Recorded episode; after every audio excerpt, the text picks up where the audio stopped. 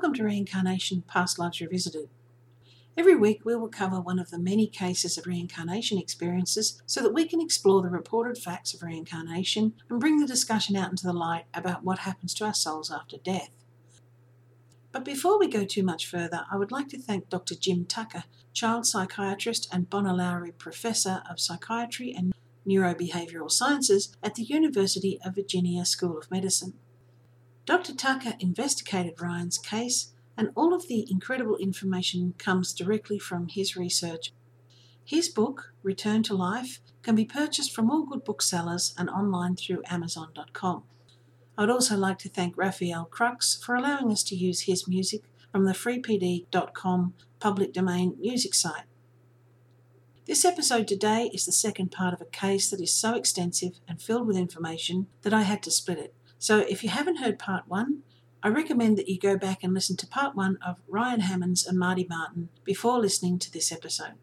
When we left Marty last week, we had discussed some of his travel history, but most of the remembered information that can be verified comes from the time he lived and worked in Hollywood. One of the more well known facts of this case is that Ryan said that the street address of his house had the word rock or mountain in it. Marty Martin lived in North Roxbury. He remembered the details of his house too, and remembered that he had a pool and a piano. However, I find two of the facts of Martin's life that don't relate to his life as a talent agent in Hollywood to be particularly telling. At one point in his interview with Dr. Tucker, Ryan said he didn't see why God would let you get to be 61 and then make you come back again as a baby. At first assessment of this sentence, it looked like Ryan had Marty Martin's date of death wrong as the death certificate listed him as being 59 when he died. However, Jim Tucker, being thorough and wanting to ensure that all the facts were verified, either right or wrong, discovered through census records, marriage listings, and passenger lists all of the times that Marty's age was recorded, which proved that in fact he was in fact 61 when he died. So Ryan did have the age of Marty Martin correct at his date of death against the information on the death certificate. The second intriguing point is that when Marty Martin's daughter was interviewed to gain facts that could be verified about Marty's life, she was asked whether Marty had any sisters.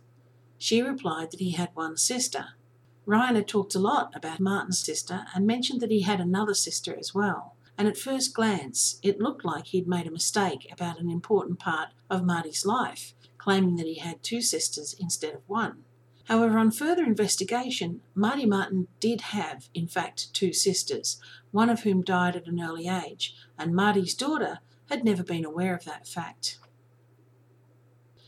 Ryan finally did end up meeting his daughter, but the whole experience was not how he expected it to be.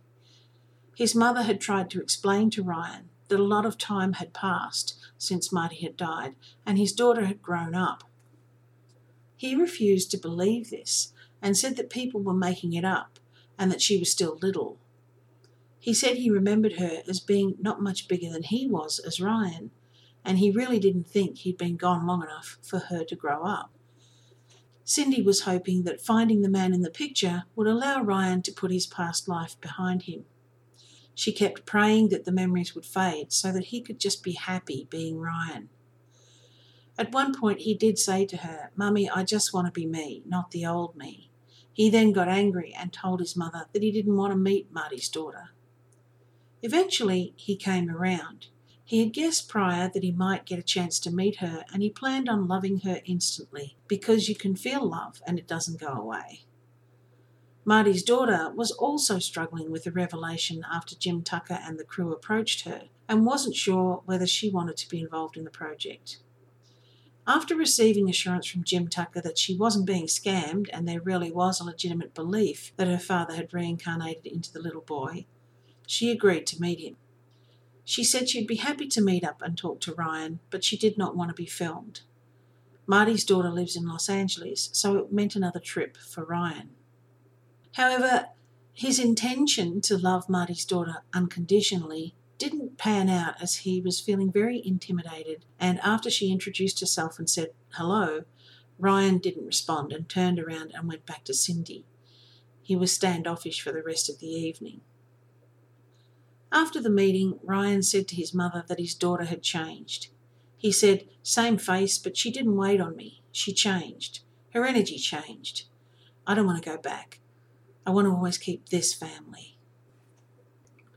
Meeting family members from past lives is often fraught with a lot of emotion, and children often leave after the meeting, perhaps with a feeling of closure, but also with the recognition that lives have moved on and things can never be the way they were before. However, one good thing to come out of the contact with Marty's daughter was that she was able to confirm a lot of the details that Ryan remembered. She was only eight years old when Marty died, and she had fond memories of him but there was a lot about his life that she didn't know. For example, she was uh, unaware of Marty's second sister. Ryan was off on some details. However, a lot of the facts that he related did correspond and match Marty Martin's life. While it seemed unlikely that an extra in a movie with no lines would be wealthy, own a big house with a swimming pool, and travel all over the world, Marty Martin did in fact do all of those things. Marty was born in 1905 in Philadelphia. Ryan had talked about a sister and made little reference to having another. Marty had two sisters. His mother had curly brown hair, as Ryan remembered. He was also right about Marty Martin dancing in New York, as Marty and one of his sisters had gone to New York to be dancers. He danced in various revues, and his sister became a well known dancer. Marty then relocated to Hollywood did a few movie appearances as extras, while he also worked as a dance director. He then became a Hollywood agent, where he had well respected clients like Glenn Ford. Marty was a big sunbather and indeed did get burned on quite a few occasions. Marty did take young women to the beach and he loved hanging out there, watching the surfers, and Ryan had said that as well. Ryan had said that his wife owned a nice black car, while she didn't drive it, she was driven around in a custom made Rolls Royce, which was black. Ryan remembered an African American maid, and Marty and his wife had a number of them, and the house did indeed have a swimming pool. Ryan said that when he was growing up as Marty, his house didn't have a TV, and he was very excited when one finally arrived in the lounge room. And as Dr. Tucker points out, while this would be a common experience for anyone from that era, it is interesting that a six year old child would know that people in that era didn't have a television. Marty definitely did travel all over the world, as Ryan stated, although his daughter doubts he ever went to China. However, there was a Chinese restaurant in Hollywood that he really enjoyed. Marty and his wife did go to Paris a lot, and Marty and his wife also travelled to Europe on the Queen Mary, where dancing took place, and that is about one of the best boat cruises you can do. Ryan had talked about having a daughter and interacting with some other children that he wasn't sure if they were his own children or not.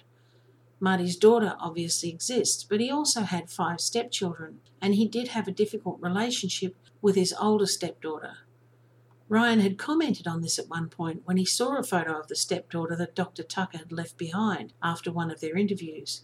On seeing her, Ryan had stated, I used to talk to her and give her advice. She never wanted to listen to me. She had no respect. Marty's daughter disagreed that his wife enjoyed putting her hair into pigtails or ponytails, but does concede that it might have occurred when she was too young to remember it. Ryan said that Marty hated cats after he was scratched quite badly by a cat once. His daughter agreed that Marty did hate cats. Ryan said he got a watchdog that his daughter hated. Marty Martin got his family a Yorkshire Terrier, which really couldn't count as a watchdog, but it is true that the daughter hated the dog. Marty's daughter said that Marty bought her a lot of colouring books, so while it isn't proof, it might be surmised that he could well have gifted other children colouring books as well. Ryan asked for a Tru-Ade to drink. Marty's daughter didn't remember seeing him drink a Tru-Ade, but he liked Orangina soda, which is a similar drink. Ryan said he loved bread in his last life, and at another time he said he loved blueberries. Marty's daughter confirmed that rye bread and bagels were among her father's favourite food, and he also loved fruit. Ryan said he had been a smoker. Marty smoked cigarettes and had a monogram cigarette case. Ryan said that his heart exploded and he died, but this is apparently incorrect for Marty. Marty died on Christmas Day 1964. He had leukemia, and his daughter reported that he was in hospital and had a cerebral hemorrhage, which caused his death. Ryan would wake up clutching his chest, saying he couldn't breathe. Marty's death was unwitnessed, so there's no way to know if he actually was unable to breathe as he died. However, Ryan did say that he died in a room with numbers on the door, which is likely true for Marty's hospital room. Some of the things Ryan remembered were not true for Marty's life. For example, he told of Marty's father who had raised corn and then died when Marty was a child. There were many other items that can't be proved or disproved because there is only public record to fall back on, and a daughter who lost her father at the age of eight. However, it cannot be denied that there are over 50 striking similarities between Ryan's memories and Marty's life, and it was quite a unique and varied life that would be hard to imagine if you were trying to fantasize an imaginary life. There is another factor in Ryan's story that I don't really want to relate. But if I'm going to be truly honest and follow my own brief of accepting all facts, even those that don't fit with your own belief, I have to include these instances as well. I have a real resistance to retying the knots that link reincarnation with spirituality, but I feel that I really need to add this into Ryan's story. Ryan had a number of incidents where he seemed to be able to define events before they occurred. When the film crew asked if they could film Ryan's story after the first interview with Dr. Tucker, but before the film crew spoke of their plans, Cindy rang Dr. Tucker's rooms and asked if it was likely that they would expect Ryan to go to Hollywood so they could film there too. Dr. Tucker replied that in all likelihood they would consider that as an option. Cindy stated that she was just asking because Ryan was insistent that he would be flying to Hollywood for three days on a big plane before the idea was even postulated. That could be ability, or it could be Ryan working out that for himself due to the interest shown by Dr. Tucker and by the film crew. He also predicted that he would get to meet his daughter, but again, that would be a reasonable assumption to make even for a six year old boy. Another interesting event that played out was that Ryan was aware of family occasions, one of which occurred when Cindy herself was a baby. One night, Ryan told her that there were meant to be three babies in her family. Cindy was confused and asked what he was talking about. Ryan replied that there was meant to be her brother, herself, and another baby that was also born to her parents, but that baby came out early. He was supposed to wait to be born. The baby decided he wasn't ready to come back yet, so God didn't make him stay. When Cindy said again that she didn't know what Ryan was talking about, he started crying and asked her to ring his grandmother, Cindy's mother, to ask her about this baby. He said his grandmother had been very sad and really thought she was going to be able to bring the baby home. When Cindy asked her mother, she discovered that there had indeed been another baby. With her first pregnancy, Cindy's mother went into premature labour, and the baby was born and died minutes later. When Cindy told her mother what Ryan had said, her mother started crying. Another time, when Ryan, Cindy, and Cindy's mother were shopping out of town, they took Ryan to a walk in hairdresser to get a haircut. Ryan told the woman that he wanted her to use her red scissors, the ones that had special meaning. She asked how he knew about them. He told her he was psychic and could see them in his mind. She pulled out a black case out of her drawer and unzipped it, revealing a pair of red scissors. Ryan would sometimes touch people's faces, saying he needed to feel their energy. He did it once to his grandmother and told her that she was going to get chicken pox. Two weeks later, she came down with shingles, which is caused by the varicella zoster virus that causes chicken pox. Ryan was going to the movies one day with his father, and they stopped by Cindy's office on their way to the theatre. The phone rang, and Cindy picked it up. When the man started talking, Ryan reached across and pushed the button to end the call. Cindy was annoyed and asked him why he'd done that. He said the man had a wrong number and was an idiot. The man called back, and in fact, he did have the wrong number and began arguing with Cindy about having the wrong number. On Ryan's first trip to Los Angeles, Ryan told Cindy that they would have white cars when they got to Hollywood. When the group got to the rental car agency, they were given a white car and a white van as their transport. Once, Cindy took Ryan to a store to pick out some pool toys to take to his grandparents' house the next day. Ryan picked up three water blasters, but Cindy put one back, saying you'll only need two one for Ryan and one for his cousin. Ryan insisted they'd need three, but Cindy told him two was enough. On his way to his grandparents' house, Ryan told Cindy that his grandfather would break his cousin's gun before he even got to use it. Cindy replied that Ryan's grandfather probably wouldn't even be in the pool. When they arrived, Ryan's grandfather was in shorts and ready to swim. Before Ryan's cousin arrived, his grandfather accidentally broke the water blaster that Ryan had bought for him. Cindy emailed Dr. Tucker the day after Father's Day and told him that a couple of weeks prior, Ryan had been agitating to buy his father a watch for Father's Day. Cindy replied he didn't need one as he already had one. Ryan insisted and went on and on about buying one. When Kevin came home from work on the morning of Father's Day, his watch had been broken when he got into a fight with a drunk man during the night. Later that day, Cindy went on to say that Ryan had said his grandfather would need a new wrench. He said he wasn't sure if he lost it or needed a special one, but that he would need a new one. A few days later, she emailed again to say that Ryan's grandfather had had to leave a job early and he asked a man he worked with to drive his truck home for him while he rode with someone else. The man didn't put his tools in the toolbox and instead put them on the flatbed of the truck. By the time they reached home, some of the tools were gone, probably lost on the road during the trip, and Ryan's grandfather did indeed have to buy new wrenches. Cindy also said in the Father's Day email that Ryan had told his grandmother she was going to hurt her back and have to go to the chiropractor. Four days later, Cindy emailed again to say she'd just got off the phone to her mother who'd been putting some dishes away in a high cupboard, turned the wrong way and threw her back out. Ryan predicted which school teacher he'd be getting for second grade after he saw her name on a list. Cindy told him they'd need to wait till next week till the list was out to know who was assigned to where. Ryan was so sure he wanted to bet an Xbox on it. Luckily, Cindy didn't take up that bet because Ryan was right and his new teacher was the one he had predicted. Dr. Tucker called Cindy's mother to confirm all of the incidents that involved his grandparents, and she verified that all were correct. So, what does this mean? If the cases are true and they are events that have been related by one person and verified by another, although both people are family members, does this mean that Ryan has some sort of psi ability as well as being able to remember his past life experiences? Or are his past life memories not really memories at all, but some kind of psi ability that somehow allows him to tap into some kind of archive of past lives? Was this connection tripped by seeing the picture of Marty Martin?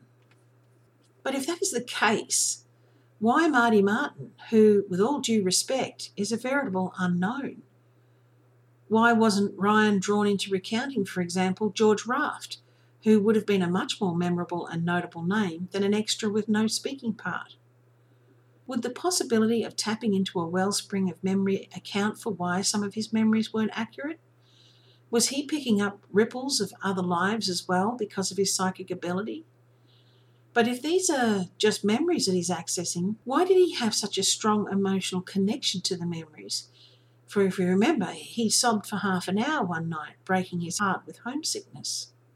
The thing is, Marty Martin's complete obscurity speaks volumes about the validity of Ryan's memories, because the 50 odd facts that Ryan got right were so diverse and so out of left field and so undocumented that it would be impossible to guess a life like that and actually pick the one person in thousands who actually did live almost exactly that life.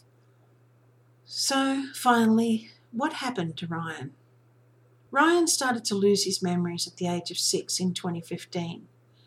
Although the memories and his recall of them brought him a degree of pain and trauma, the pursuit of finding out about that past life has provided him with some closure.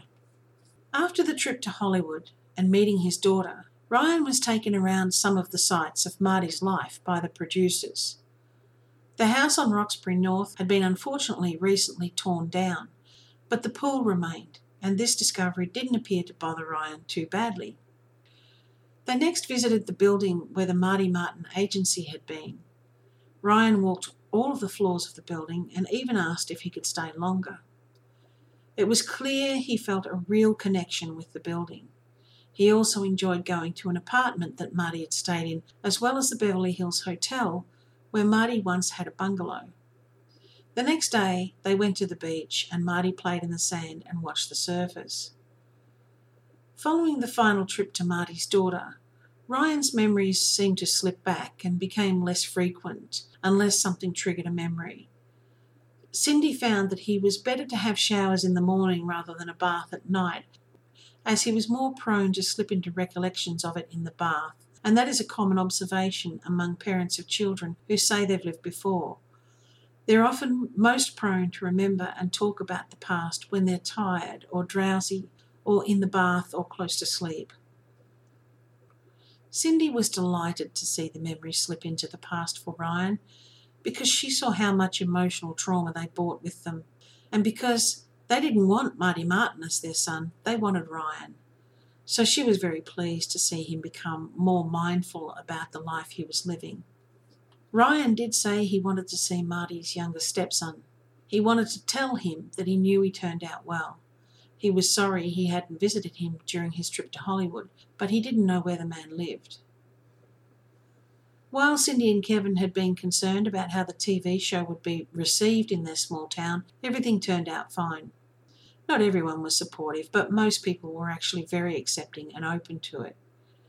In fact, because of the show, they even received a phone call from a Baptist minister that had had a previous conflict with Kevin. He called to ask Cindy not to let anyone prevent Ryan from reaching his true potential and related how inspiring he found the show, so spiritually uplifting that he was going to show it in his next Bible study meeting at his church. Ryan continued to make spiritual remarks and continues to have psychic impressions but his talk about Marty Martin has almost completely stopped. Six months after The Unexplained aired, Cindy walked into Ryan's room one day to find that he'd taken down all of his wall decorations, including his iron Eiffel Tower and his pictures of New York. Ryan told her it was time for him to just be a regular kid. He wanted to know if his dad could paint his room and they could get some Oklahoma Sooners bed linen. It was a long and sometimes painful journey for him, but just like Pinocchio, Ryan found his way back to being a normal little boy, much to the delight of his parents. Thank you for listening to Reincarnation Past Lives Revisited. We hope you enjoyed this case. If you have any interesting stories about reincarnation, or if you can relate your own past life experiences, I'd love to hear about it, and I can be reached by email at reincarnationplr at gmail.com or through my website, reincarnationplr.com. If you would like to keep up to date on my latest podcast posts, you can find me on Facebook under Reincarnation Past Lives Revisited, Twitter and Instagram under Reincarnation PLR. We'll be back again soon with another episode, but until then, remember you are unique and your life has a purpose.